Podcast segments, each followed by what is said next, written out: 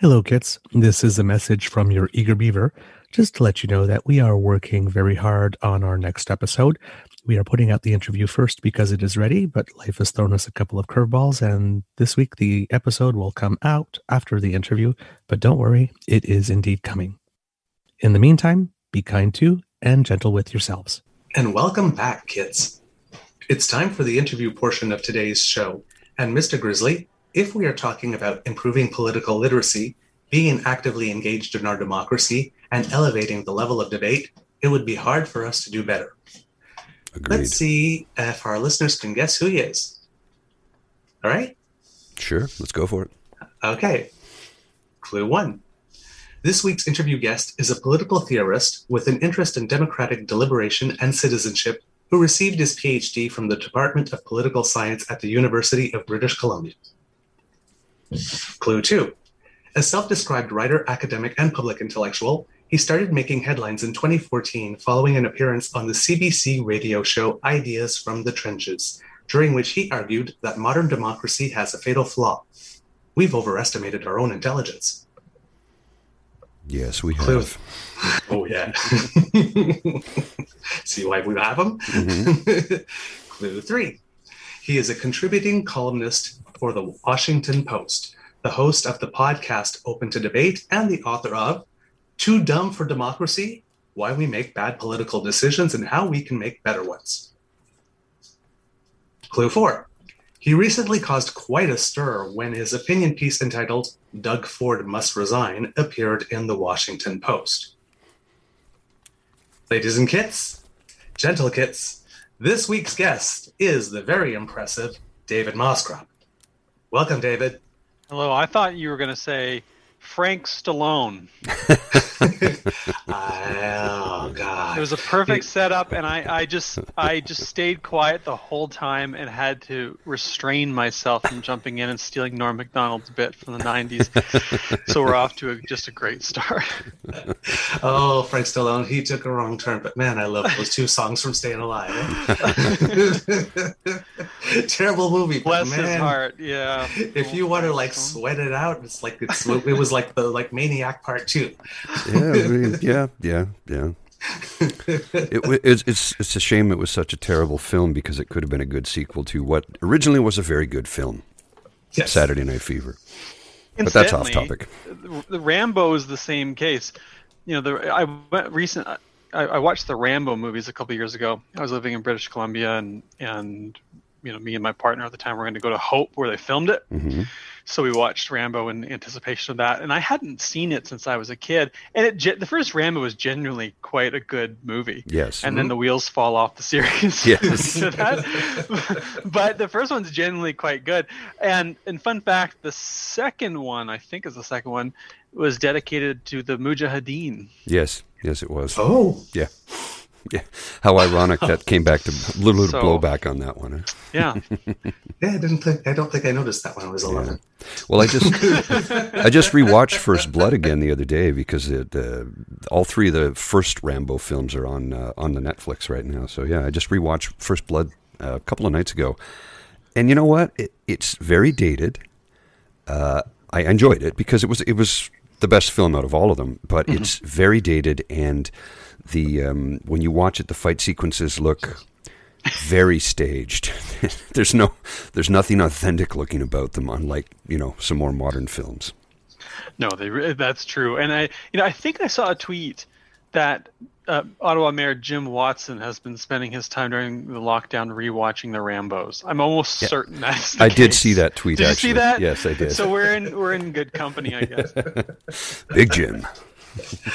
Oh, um, David, to get into it, uh, you've done something super interesting. Uh, you've given a TED talk.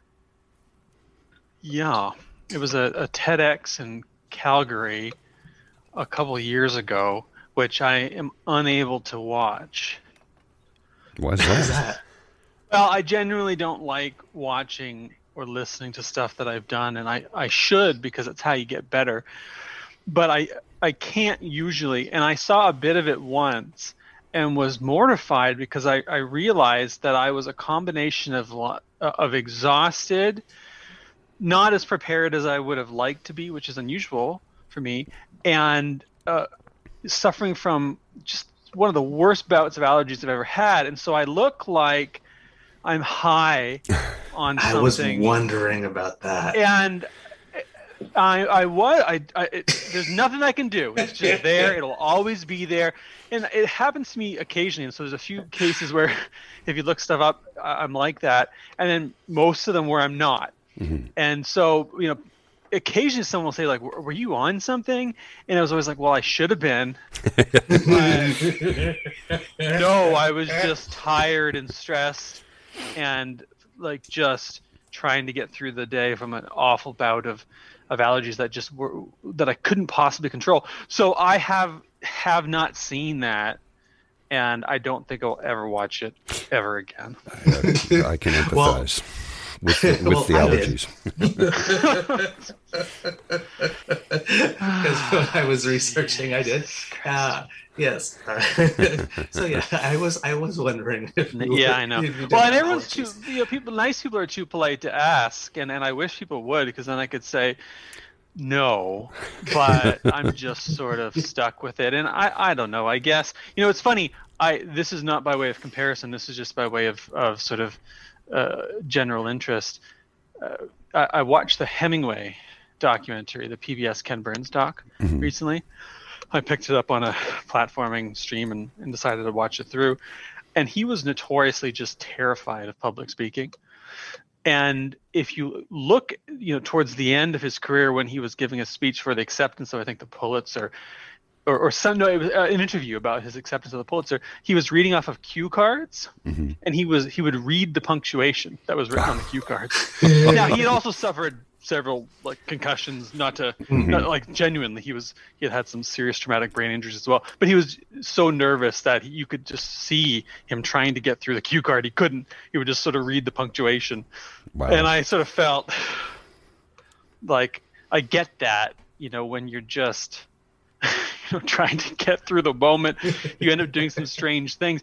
And what what bothers me the most is that most of the time I'm not like that, and to see that is just.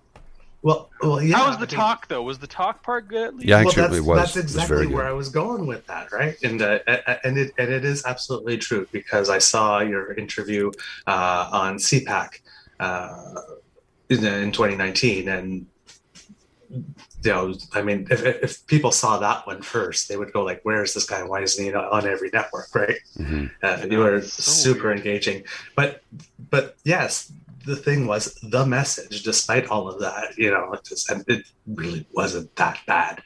Um, the message really, really came through, and you mentioned uh, there was some. You quoted uh, Dan Levitin and saying that. Uh, Americans uh, took in about five times as much information in 2011 as they did back in 1986. And we're in 2021 right now. Mm-hmm. Uh, and earlier in our episode, we were talking about uh, more information coming in as you know it pertains, for example, to the, the science for COVID. For example, you know, uh, with masks, as we learned more about masks, the directive changed, and some people uh, in the media uh, decided to portray that as confusing uh, and flip flopping rather than, well, we just know more. Mm-hmm. Well, that's science, um, right? It's not static. It's it's always in flux. You learn more, yeah. you adapt.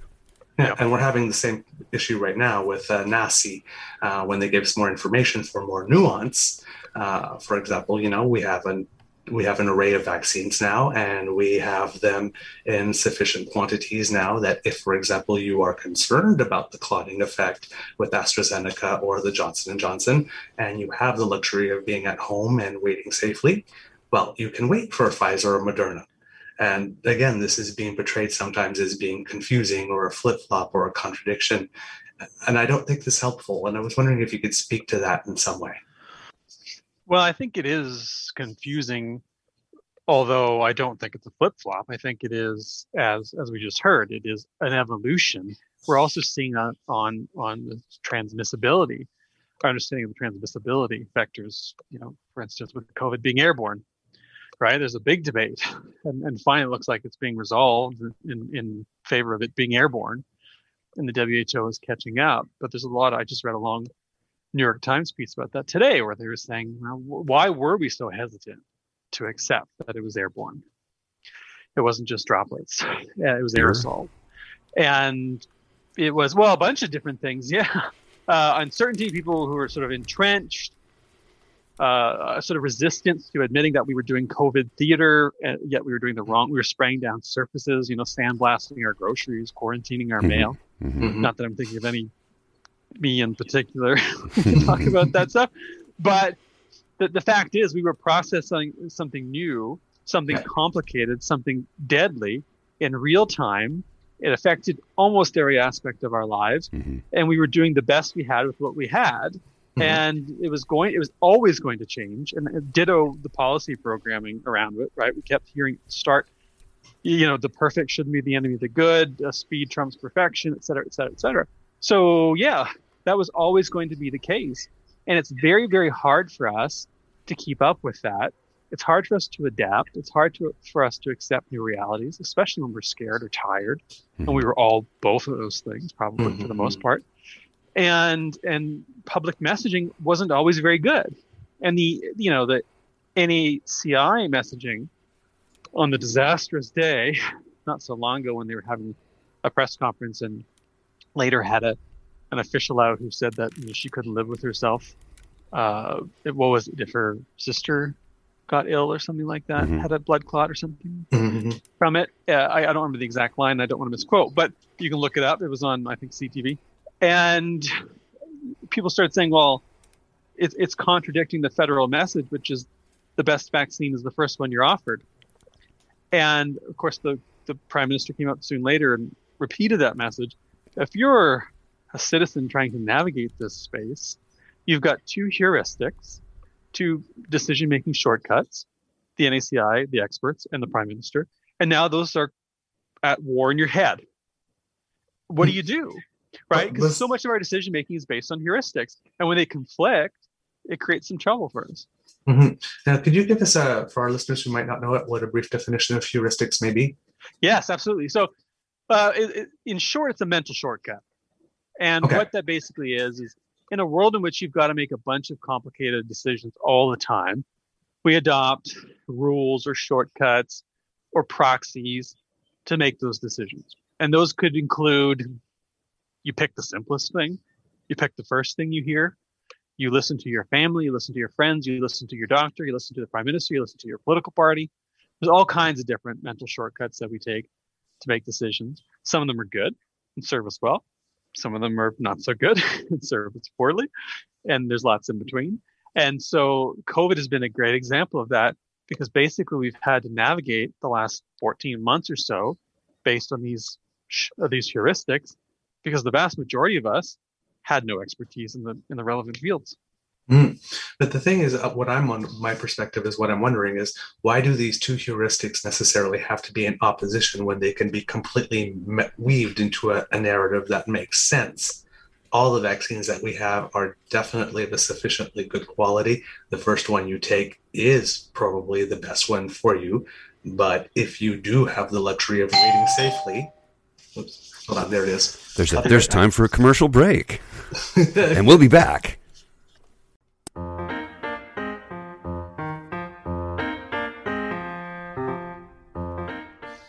Hey there, Mr. Grizzly. Hey, how you doing? I'm doing really good. Hey, have you heard about the Miss V mysteries yet? No, I don't believe I have.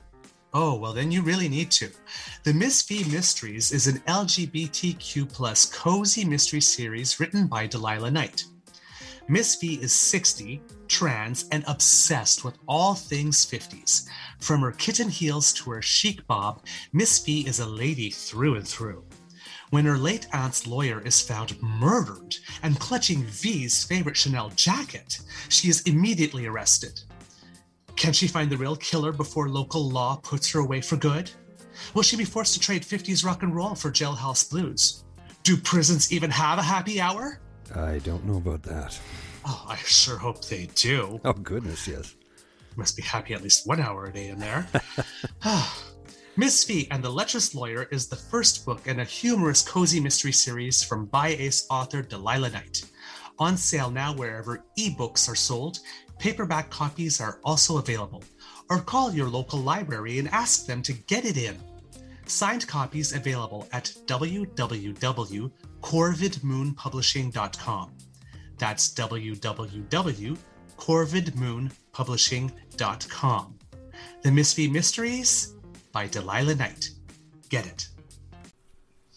And we're back. Sorry about that, but real life. it does get in the way. We're doing this in my kitchen, right? So, um, but uh, so to get back where we were, I, I was wondering if those two heuristics, those two mental shortcuts, needed to necessarily be in opposition. Why cannot they be weaved together? So, for example, uh, all the vaccines that we have they're approved by health canada they are they are good. The first one that uh, is offered to you is probably the one that you should take. However because we have enough of them and enough supply now if you have the luxury of waiting safely and because we know more about the vaccines we know, know that there are some potential side effects with the vector type vaccines you have the luxury of now responsibly waiting yeah these don't need to be in opposition. And i'm like it's it's like this information is presented to us pre-framed as this is going to be confusing or canadians are confused when it i think there could be a way to package that information in a way that says you know we know more. Here's news you can use now. Yeah you know it's interesting because that is essentially the premise of most of my research from my doctoral and, and book days that was more go. or less the point I was trying to make was that we're pretty bad at making complicated decisions under certain circumstances. But if you put us in better circumstances, uh, we tend to be better. The question is, what circumstances are you making those decisions in? You know, do you have time? Do you have research? Do you have access to trusted uh, experts who can help guide you? Are you under duress or, or, or, are you scared and tired and uncertain and doom scrolling and so on and so forth and the fact is that i suspect a significant number of people I, I, I perhaps a majority or at least i'd say a significant plurality are making decisions under suboptimal hmm. circumstances in suboptimal circumstances which means that they're going to see those things conflicting when what the naci was really saying was uh, the mRNA vaccines are the gold standard, but all the vaccines are safe. Mm-hmm. Uh, you know, and you should talk to your healthcare provider to decide what's what's best for you in your certain, you know, under certain circumstances. But not everybody can do that as well. So yes. the the problem is we often assume that people are making decisions under conditions, uh, ideal conditions, when that's almost never true. And so if we can sort of set people up to succeed, which is, you know, to have time and resources and so on, then that's great. But if we can't, then we're into trouble. And there's great research on sort of, of decision fatigue. There's great research on decision points. Barry Schwartz has a book called The Paradox of Choice, which is which is quite good. I recommend it. And it opens with him trying to buy blue jeans. Uh, sort of staring at the wall of blue jeans and he's he's old he's older at the time. Mm-hmm. Yeah, he's a psychology professor. He's retired now, and he's like sort of staring at the wall, like, "What the hell do I do with all these blue jeans?" And boy, do I ever feel it. You know, you just have too much data, and you can't yeah. make a decision. And there's similar research with cars too. You know, if you if you go out to buy a car and you're Tell presented with three or four data points, you know, fuel efficiency, safety, whatever, uh, that you make a better decision than if you have a dozen, right? Because too much information is bad for us. And so it's, it's a real challenge to get the right amount of information in the right way to make good decisions. And sometimes that's, you know, over silly stuff like what kind of cheese do you buy mm-hmm. or what kind of soup or whatever. But sometimes it's a matter of life or death. You know, what kind of vaccine do you get given your medical history or your work profile, et cetera, et cetera, et cetera, right? Mm-hmm. So it ends up being awfully, awfully challenging. But that said, I've been repeating the message that you know, because I have a platform, mm-hmm. that it probably is the case for, the, for you that the right vaccine is the first one you're offered. Double check with your healthcare provider, right? Yes, yeah. of course. Yeah, that's the simplest way to package it. I, I agree with uh, with exactly what you're saying, though. The, the, the overwhelming amount of choices to make uh, mm-hmm. uh, you know, being that we're in a pandemic and so many people have been either out of work or working from home for the last year and a bit, uh, the anxiety and the mental health has, has taken a bit of a kicking. And then uh, let's let's throw multiple choices on vaccines. It's like, mm-hmm. wait a minute, this is just just tell me which one to get, and I'll go and get it. Don't don't don't let me make that decision because I it's just too much right now. I feel that's what a lot of people are experiencing. I mean, maybe I'm incorrect on that, but I think a great number of people are going through that exact thing right now. Except, of course, guys like me who are Gen X. I'm you know 52. I'm like, I'll take the first thing available. I don't care. Right? Yeah. I played yeah, lawn exactly. darts as a kid. Right. I seen lots of posts about people who are like, you know, if you went to this bar, don't worry about what's in yeah, vaccine. Yes. You know what yeah. I mean? Yeah. And I think about, I sort of think about, I think about the time that I had a drinking contest with a friend of mine and drank. I'm not going to say how many in a day, but lots. And I was like, I shouldn't really worry. but, but, you know, what's funny is, is I believe all this and I intellectually know all this is stuff that I say. And then last night, for the first time, I logged on to the Ontario website uh, because I saw something on Vaccine Hunters about um, trials being open for 18 plus mm-hmm. at certain pharmacies in Ottawa, and I put myself on wait lists for the first time uh, because I'm I am high risk, but in a way that's hasn't meant that I was front of the line. So I've been waiting patiently. I work from home, and then I the first thing I thought was like, oh, which of these should I get? Right. and I was like, oh wait, hold on, hold on a second, uh, because that sort of emotional.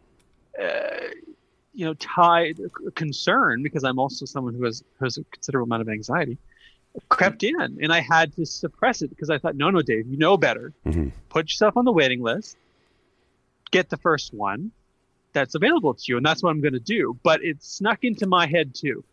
Mm-hmm. And, and I certainly don't blame people for that. Right. I mean, I, because ultimately we're human beings we're emotional mm-hmm. we're driven by our emotions yes we are when it comes to vaccines when it comes mm-hmm. to politics when it comes to love mm-hmm. and a lot of our work through the day is is dealing with those emotions sometimes suppressing them sometimes working with them sometimes sort of you know navigating them in complex ways and to think that we can sort of ra- rationally override them every time without any conflict is to deny what it means to be human Indeed. Mm, well, that's one of the things I liked about uh, when you when you were talking, because I'm in the same boat as you, by the way, right? The you know, uh, waiting patiently at home, you know, you know, have, have a have a condition where you know I'm a tiny bit ahead of the line of someone else, but like not very much, not not critical or anything. And uh, yeah, you know, I I'm sitting there at home, you know, I got two arms juicing, you know, I'm ready, mm-hmm. uh, and, and I've been ready. Uh, but you're right. You know, when, when you talk about the emotion, you were talking specifically, specifically, you know, we try to create this external objective machine that makes rational decisions when really what we should do is just embrace the emotion part of you know of the decision making process and factor it in yeah if, if you try to deny that emotion plays a role in your decision making, you won't get better decision making. you will get hidden emotions mm-hmm. conditioning what you think are purely rational, objective choices, right? Mm-hmm. And, you know, in my work, I'm not arguing that we should not be emotional. In fact, quite the opposite. I'm, I'm arguing that we should embrace and understand that we are going to be emotional when we make political decisions and decisions in all kinds of, of, of, areas of our life. We should reckon with that and make it part of the sort of suite of tools or considerations that we draw on when we're deciding something. And to think that you can just, you know, get away from that emotion, the sort of being becoming the, the enlightenment ideal of the dispassionate, rational decision making machine is just uh, is just impossible it's it's an absolute fantasy. The sort of reason over passion that was popularized by, among others, Pierre Trudeau, just isn't who we are as much as we might want it to be us. And mm. so we need to reckon with that. And and the the you know getting wise about decision making isn't overcoming your emotions. It's it's understanding them, right, mm-hmm. and working them in to your decision making process bringing them to the to the forefront and, and engaging with them rather than running from them.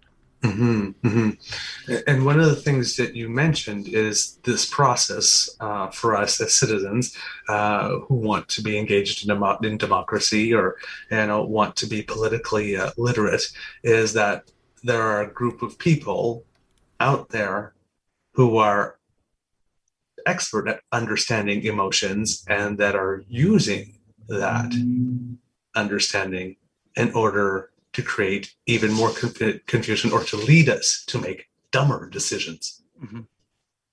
Well, I mean, this has been true in in advertising for a very, very long time. Remember old advertisements? I mean, I don't remember them in the sense that you can look them up. I wasn't I wasn't around for them, but you know, back in the day, advertisements were copy of uh, long bits of copy about the product, right, mm-hmm. with an image. And then there was a sort of advertising revolution when okay, you weren't selling the product anymore. You were selling a feeling, you were selling an emotion, you were selling yeah. an image, and it was that sort of resonance that the, that advertisers were trying to generate. And you know, this sort of you know comes about in politics in a very significant way in the 1960s in the United States. You know, you talk about sort of the selling, quote unquote, of the United States president in the Kennedy Nixon years. And it, this becomes this sort of politics as advertising, politics as communications.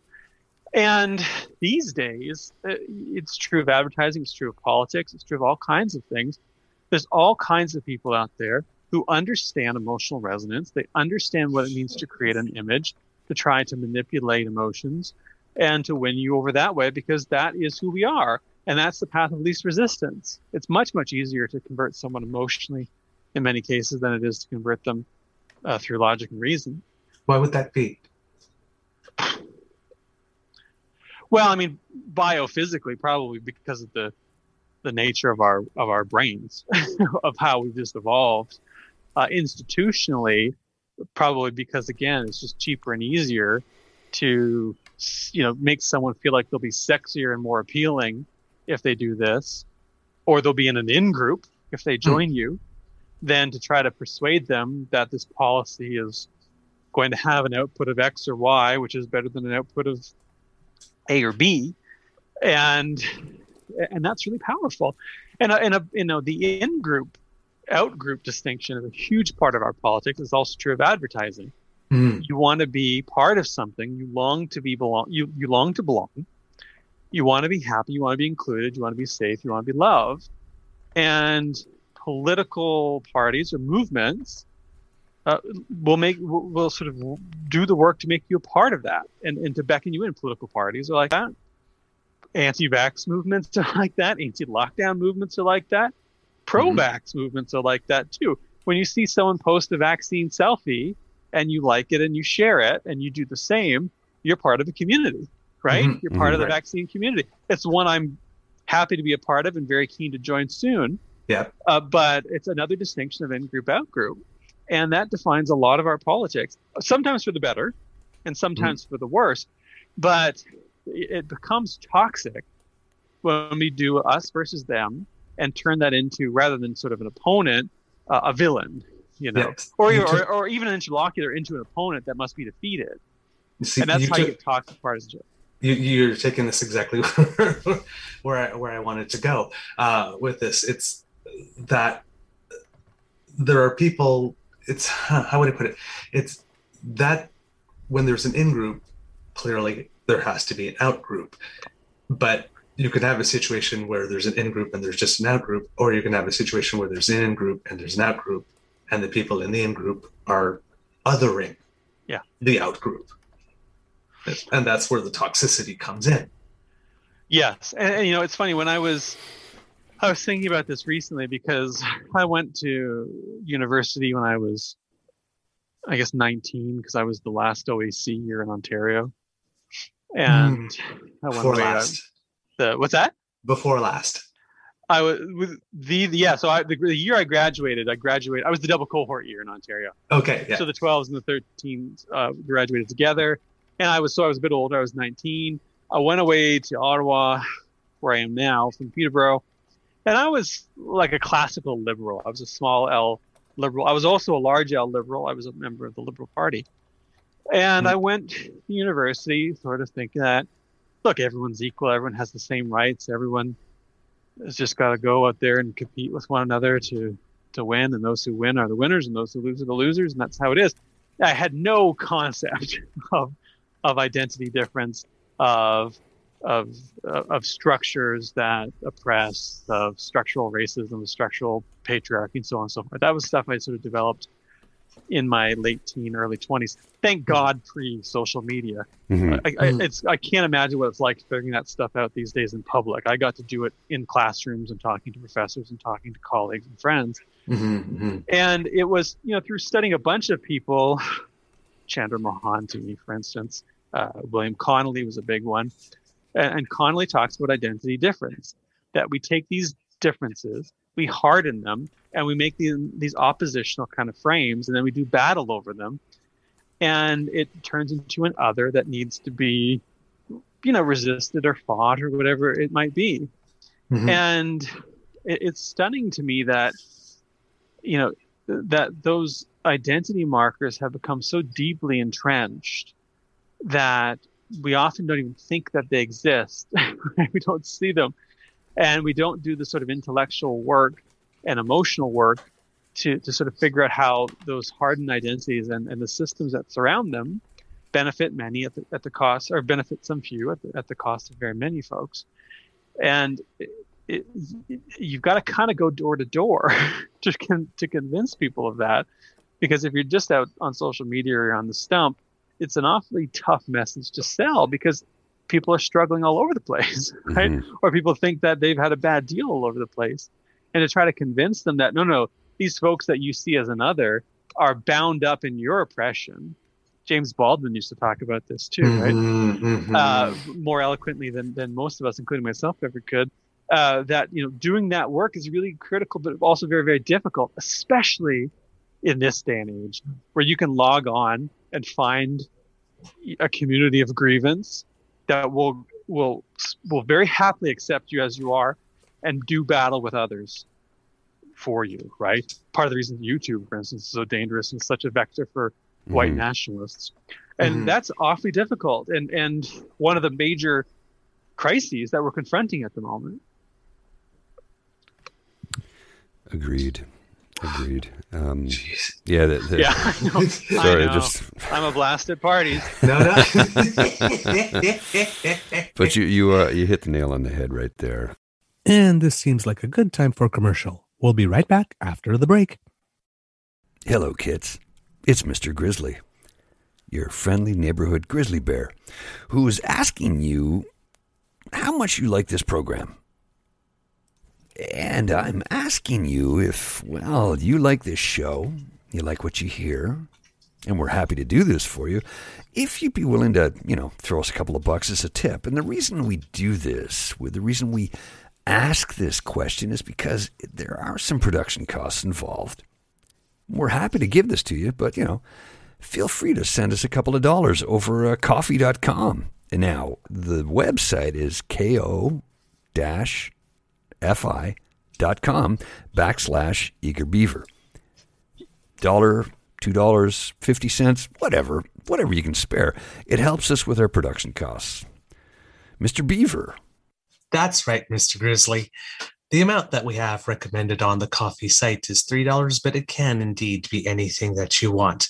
Uh, buy Mr. Grizzly a cup of coffee or me a cup of hot chocolate, because after all, you are what you drink we want you to know that we will be using these tips in part to invest in improving the quality of the show for you.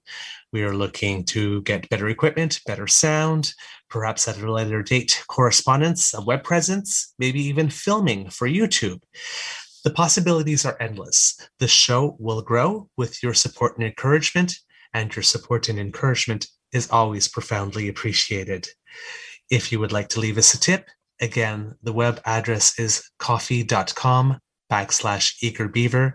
That's ko hyphen fi dot com backslash eagerbeaver. Thank you again. And we're back.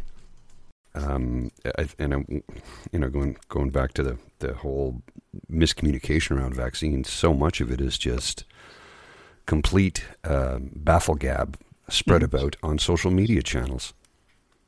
Well, with, with you know, that. spread by somebody read this, or it's an anecdotal thing from my friend who knows guy who. No, none of that has any basis in reality. Or a meme, or a meme. yeah. But the thing is now, like for example, you know, it's it's it's like it's in our politics, right? It's mm. there are political parties now where the label of the party, I think it was, um, I think I was listening to Pod Save America, and I think it was Dan Pfeiffer that was saying it, that conservatism is no longer an ideology, it's an identity. Mm-hmm. Right? and when, yeah. And, you know, if it's still an ideology, you can take it like it's a Rubik's cube and put it in front of you and look at it from all sides and you know look at things and you know uh, like one of the the concepts that you were talking you know ask yourself you know where does this belief come from? Why do I believe this? Do I still need to believe this? Does holding this belief serve me in any way? Uh, I've held this belief before, like this, I'm still holding it now. Do I still need it? I mean, you know, these things matter. And, you know, you can look at it that way, but once it becomes identitarian, um, you are emotionally invested. Mm-hmm. Well, absolutely. And I, you know, it's funny, I've been through a number of transformations along those lines throughout my life. I suspect I'll go through more. One of the biggest ones was leaving the Catholic Church, mm-hmm. which I didn't do until my sort of mid to late 20s. Mm-hmm. And it was finally because I just could no longer reconcile the sort of moral, ethical, social positions that I held in the positions of the church. Because even when I was younger, I was, you know, pro choice mm-hmm. and then very soon anti racist and, you know, uh, feminist and so on and so forth. And I found that the church wasn't. But my identity was bound up with the Catholic Church to an extent. And the sort of metaphysics that I was interested in uh, was a huge part of, of who I was and how I thought. And that's part, incidentally, why I was a Catholic as long as I was. It was the metaphysical stuff, not so much the, the ethical and moral stuff. Mm-hmm. And finally, of all things, this is slightly embarrassing, but it's true. Two things finally dislodged me and and it was uh, it was listening to a podcast. God, this is I'm not super proud of this, but it was like it was a Hitchens podcast on religion mm-hmm. that kind of knocked me off kilter. And then finally, I was sitting around one day and I came up with a kind of a thought experiment. At least I think it's mine. Maybe maybe I picked it up somewhere, but I thought it was mine.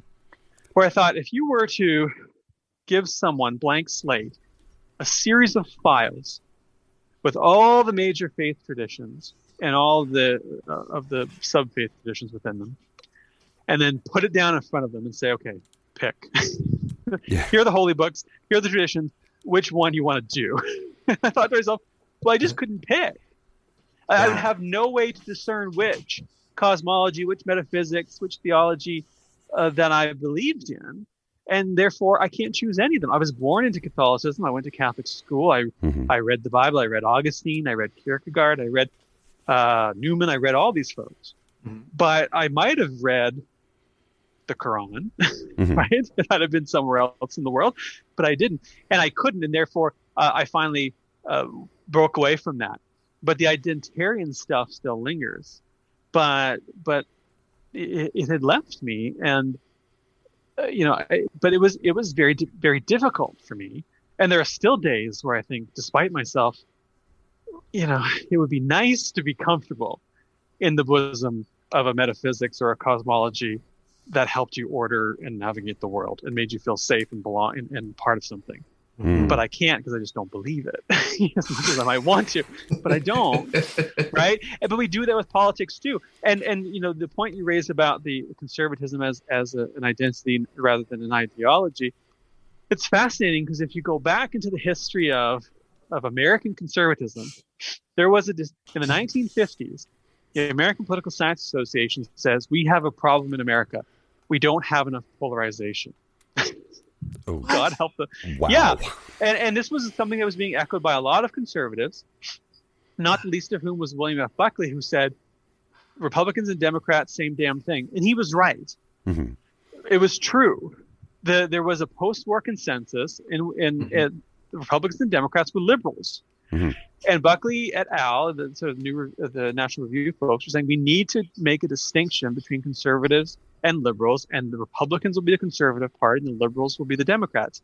And they made that decision in around the Goldwater years, and then on to Nixon, and, and then sort of the apotheosis in, in the Reagan years. And then later you get people like Newt Gingrich, the sort of quote unquote intellectual forefather of all the nonsense we see now, Mhm, mhm. uh, who decide to make it a deeply identitarian thing, right? Mhm. Like it, it becomes culture war stuff in the 80s and early 90s. But it, it emerged from a place where folks said, oh, this isn't polarized enough. Oops. Oh boy. Yeah. It's it's funny when you- you said that because as soon as you said that, I keep on thinking of liberal Tory, same old story. Yeah. Mhm, mhm. Or remember, And you where know, did that the, come from? Right? Or remember Where the early come from? 2000s, uh, Adbusters had a sort of uh, Republican Democrat same fucking thing. I think was the cover. Mhm. Uh, it was like a donkey and an elephant. It was like I was the same. And, and of course, that was kind of like the last grasp of that because I don't Yeah. think anyone's serious. I mean, they're the, you know they're they both believe in capitalism. Yeah. Although you you, you know you might be seeing them pull apart in the Biden years. Know, I think so. More than than we Yeah. would have expected, even more certainly more than I expected. And so who knows where that's going to go? But it it does come from somewhere that, and it could have been otherwise. I, I have a weird question for you uh, because earlier you were talking about having too much choice. One thing I, I know this is supposed to be a show specifically about Canada, but since we're on the on the issue, I was doing- um, no, no, no, no, that's okay. Since we're on the issue, it's one thing that's always fascinated me about the United States is the concept of freedom being the choice of 100 different detergents or pairs of jeans. Yeah. But when it comes to your governance, two parties. Is it possible to have not enough as well? Oh, Too sure much it like. Not enough. sure, sure it is. And I mean, in the sense that, I mean, I'm I'm a fan of proportional. I'm a supporter of proportional representation for a bunch of reasons, and, and one of those reasons is that I think voters should have a high probability of of casting a ballot that returns someone they want to see in the legislature. Mhm. Mhm. And in Canada, you, you don't really have you have a few options. I mean, it depends on your riding and your province and so on. Mhm. In the United States, obviously, it's much much worse Mhm. at the congressional level, and and by the time you get to the presidency, I mean, you, you know, Yeah. really you've got two choices. Yeah, you I'm- register as a Democrat or Republican or an Independent. I mean, it's all structured that way. So it, I would say it is possible to have to have too little choice. But of course, would they some not ballots like uh, that. Would they not not sure that- benefit from a third party, someone that can slide up the middle and every now and then say, you know, they're both crazy? Mhm. well, you think that, and although sometimes that is, I mean, that's how you get um, Stéphane Dion, I guess. Not with all due respect to Stéphane Dion. Sometimes you, the sort of like in quote unquote consensus choice in the middle ends up being a ends up being a mess because it's the two polarized sides that hate one another so much that um, they, if they think they can stick it to the other person by voting for a third person, they will. Yeah. Getting someone who serves Yeah. nobody. But I, you know, I, it's the, the institutions of Canadian and American democracy don't really allow for a, a ton of choice, but they even they allow for even less citizen engagement and participation. So there's a double problem that you know once you've made your decision, you're kind of stuck with it for a, you know a period of years, and there's there's very little you can do in the in the meantime, absent Mm. collective organizing, and even then, uh, to dislodge things. And we're seeing that in Ontario right now. Mhm. You know, I hit the mhm. wall Mhm, the last couple mhm. of days in a way that I didn't even think I would. Mhm. Where I just like, I at what point during in, in the between elections do you say that this can't stand? I, I don't care what the election did. An election Yes. isn't a license to kill, as I said. At what point do you just say, "Well, we got to do something because this cannot go on"? Of course, we I- have very few mechanisms. We don't I have had- any I mechanisms to pull the pull the eject button and get and get Yeah. rid of the government. We, which the Because only our system is caucus broken. revolt, right? yes, because our system is broken. I mean, the the thing parliamentary. I'm a supporter of parliamentary democracy and long have been, Mhm.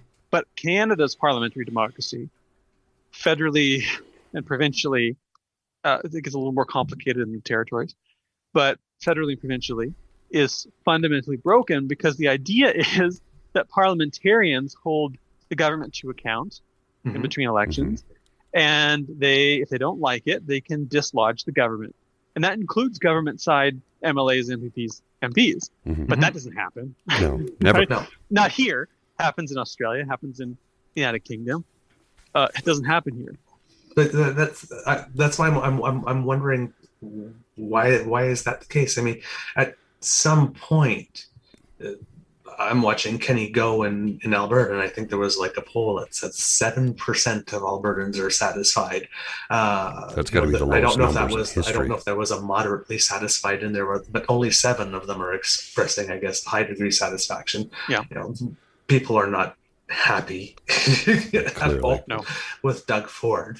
Um, No. You know, people weren't happy with Doug Ford before the pandemic. He seemed to be going up. You know, with you know these. The one thing he seemed to be doing right is that he seemed to be able to at least give the appearance that he was still on Team Canada, even Yeah. though he was on the conservative side, where some other conservative premiers did not do that. But I mean, we're seeing like very quickly once he starts to go glub glub, he starts pointing to the border, and all of a sudden, Chrystia Freeland is not very much his best friend anymore No. with those political Yeah. ads. Eh? I mean, with friends like that, oh my god! So, Yeah. um, so he wasn't very popular before. He got a little boost. You know, we're finding out, you know, with the AG report, with the commissioner report, that you know he's pretty much done nothing uh, in between. He was seen seemed to be sitting on money for a while. People were wondering if the plan was to announce, you know, not as big a loss with the budget as normally and try to pat himself on the back. Um, but he's going, he's coming back to where he was before and lower. And it just seems to me that you know, even out of pure self interest, this one's a new government. I'm sure there's a lot of people that you know want to get that second term so they can qualify for their pension.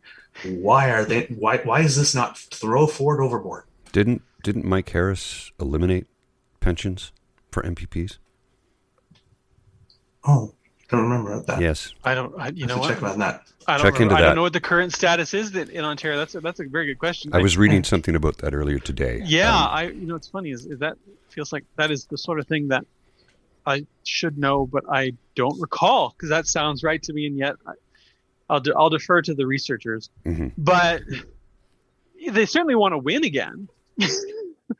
and I know that you know I, I hear rumblings that the knives are coming up for Jason Kenney, Yeah, and uh, from from For him, they're want to see coming out. him go. but And, for him, and- they're coming out from the side of the people that thinks he's doing too much. Which yeah, there's a frightening thought, right? In, I know he's in a particularly tough spot in Alberta because the party dynamics are a little bit different. Uh, Alberta is a pretty stark two-party system as well, and the UCP caucus is is is uh, you know trying to manage both the sort of proper pandemic response to some extent. I mean, Mhm. a, a minimal extent to some extent, uh, and then they've got the kind of like anti-lockdown folks mhm. and that's that is a tough tent to hold together. It speaks to a, a bigger phenomenon in Canada that I think people don't often appreciate, which is they think the left is divided in Canada, Mhm. when the fact is that it, the right is Mhm. much harder to herd Mhm. than the right Mhm. than the left in Mhm. Canada, Mhm. and